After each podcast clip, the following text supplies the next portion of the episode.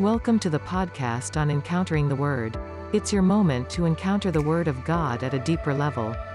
Now we have our host Cleophas David who will lead us into that experience. Listen and be blessed. Greetings to you in the precious name of our Lord and Savior Jesus Christ. Welcome you all to the podcast on Encountering the Word. And today on the podcast, we are continuing to meditate on biblical prosperity. And uh, what a fascinating season this has been, meditating on all these aspects and uh, biblical insights into prosperity. And uh, God has indeed been very gracious to us. And uh, we have been seeing God manifest His glory and His power in the area of our finances. And uh, we thank God for the testimonies that are coming in. We thank God for what God is doing amongst uh, the people of God, even as they have learned these precious truths. And uh, today, again, on the podcast, I want to bring about a very important aspect of our understanding uh, of our Father, which is in Matthew chapter 7, verses 11. It says, If ye then, being evil, know how to give good gifts unto your children, how much more shall your Father which is in heaven give good things to them that ask him?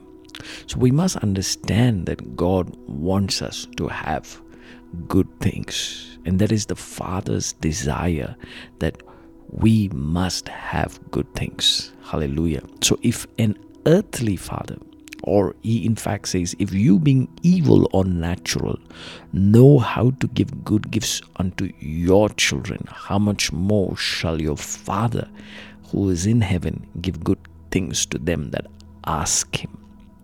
So God wants you to have more and more and more than enough, more than what you need, more than anything that you can ask or think of. That is the kind of God we serve. So God has a supply waiting for us. And even as we act on His word, I believe that there is a verse that we must always hold on to, and that is Psalm 23 1, which says, The Lord is my shepherd, and I shall not want. So when you have the Lord by your side, there is no want, there is no need, because everything that you need is being supplied for because of the God that is by your side. Hallelujah. And as we learn how to believe in the God of the one who wants to prosper us, the God who wants to supply all our needs. Philippians 4:19 says that he shall supply all your needs according to his riches in glory by Christ Jesus. So he has riches and according to the riches in glory he supplies our needs. Hallelujah. So you remember that our prosperity comes from heaven. It comes from the Lord. We are connected we are connected to the system of God. We are connected to the kingdom of God. When the Lord said, Seek ye first the kingdom of God and his righteousness, there were two aspects that he was talking about right there. He was talking about the government of God. So when you seek out the kingdom of God, you don't just seek a kingdom that has no government. You seek a kingdom that has certain principles, that has a way of functioning, that has um, values, beliefs, principles, protocols. And the way the kingdom of God functions is something that we must always gather understanding, which is why the Lord says, Seek ye first the kingdom of God. So our prosperity is connected to seeking the kingdom of God. Now, many a times we have a very limited understanding of seeking the kingdom of God because we think that it's all about just seeking God. No, it's much more. The Lord was very specific. He said, Seek ye first the kingdom of God. So the kingdom of God is within us and therefore, we need to seek out the kingdom that is within us. We need to understand how the kingdom of God works. So, when you understand how God's government works, then we are able to align ourselves to the system of God. And we're able to draw out from the kingdom the blessings, the healing, the deliverance, the prosperity, the riches. Hallelujah. And then he goes on to say, and his righteousness. This is from Matthew 6:33. So his righteousness, now that is personal. That is the person of God. He's talking very specifically about his righteousness. So it is important that when we seek the kingdom of God that we don't eliminate his righteousness because his righteousness brings us into holiness. His righteousness brings us into right standing before him. His righteousness brings us into a place of grace and abundance. And we are able to know that it is not our righteousness, but it is his righteousness. So when our understanding of the kingdom and our positioning of ourselves before his presence is correct, then I believe that all these things that we are praying for shall be added to us. Wow, isn't that beautiful? So, God has laid it very clearly for us how to experience abundant blessings. So, we shall experience good measure, pressed down and shaken together, running over, shall men give into our bosom. Hallelujah. With the same measure, measure ye meet, with it shall it be measured to you again. So, God is a God who is not a debtor to anybody.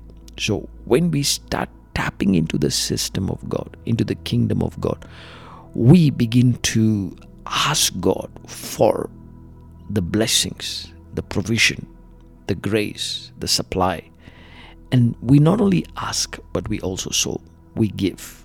Because we know how the kingdom of God functions, because the kingdom of God is a seed and harvest kingdom.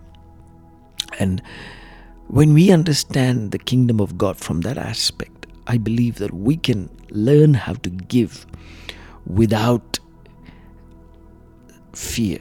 Because when we give, we know our seed and our giving is going into the very hands of God. The young boy, when he gave the five loaves and the two fish, he gave and he did not have any fear because he sat under the teaching of Jesus for a long time. And he knew that by giving something into the hands of Jesus, he is not going to be left broke. He's not going to be left not attended to. And in fact, it was his own lunchbox. But he gave his lunchbox to Jesus, knowing that Jesus was able to feed him, knowing that Jesus was able to do a miracle, because they had known him as a miraculous God, as the one who did mighty miracles. So, our God can do mighty miracles with your seed. He can do mighty miracles with your gifts, with your giving. So we give without fear. We we pray without fear. We seek God without fear. We seek his kingdom without fear. Hallelujah. Because we know that he is going to supply to us from heaven. Hallelujah. So have no doubt whatsoever. And remember, it takes time for you to activate this process in your life. Because all this while you've been used to a certain process. You've been used to giving once a month. You've been told to give just you know your 10% tithe the first week of the month to your local church to your pastor which is the right thing to do. But then when you begin to understand about tithing you you know that abraham tithed into melchizedek because Melchizedek spoke a word over him and he said that, Blessed be Abraham, the God who possesses the heavens and the earth, the possessor of heaven and earth. And when Melchizedek pronounced that blessing, Abraham immediately responded to that word by taking a tenth of his spoils that he had from the victory and he gave it to Melchizedek. So, tithing is again a response. It's not done out of law or compulsion. It's not done out of fear and guilt. So, so you, you tithe based on the words that has been spoken over you. I would never tithe to somebody who's proclaiming a curse over me, who's trying to proclaim something negative over me. Because by by by acknowledging that, then I'm I'm I'm receiving that curse or that negative thing into my life. But when somebody proclaims the word of God, they proclaim the blessing of God, they proclaim the utterance of the Spirit. And as I give, and as I tithe, it is in response to what the word has been spoken. So, so let us have this understanding that we we honor the word. It is it is an honor. It is a culture of honor. Abraham had that that spirit to give, and which is why he was the most blessed man during his time. He had enough more and more wealth. He was blessed in all aspects silver, gold, cattle, sheep, servants, oxen, everything. So, this is God's will for us that we prosper, that we abound, that we increase, and we grow in our substance more and more because God, through us, wants to finance the gospel, finance the missions, finance the conferences, finance things around us. He is not given us money because we can just keep it with us. In fact, the scripture says He gives seed to the sower. So locate the seed in the money that God has blessed you with and begin to multiply it, begin to increase it, begin to work with it. Get into the habit of giving, get into the habit of sowing. And may this become a revelation to you. May generosity become the very aspect of your giving. May generosity be the very spirit of your giving. May you have that spirit of generosity working through you because your Father in heaven is generous. And as you give, the Lord will release to you blessings from above. Amen. May every need of yours this season be met. May you grow from grace to grace, glory to glory, power to power. May there be signs and wonders in your finances. May God release the portals of heaven and may the blessing of the Lord be released upon you. May the portal of prosperity and blessing be opened over you and your family and your church. In this season, you shall have no lack whatsoever.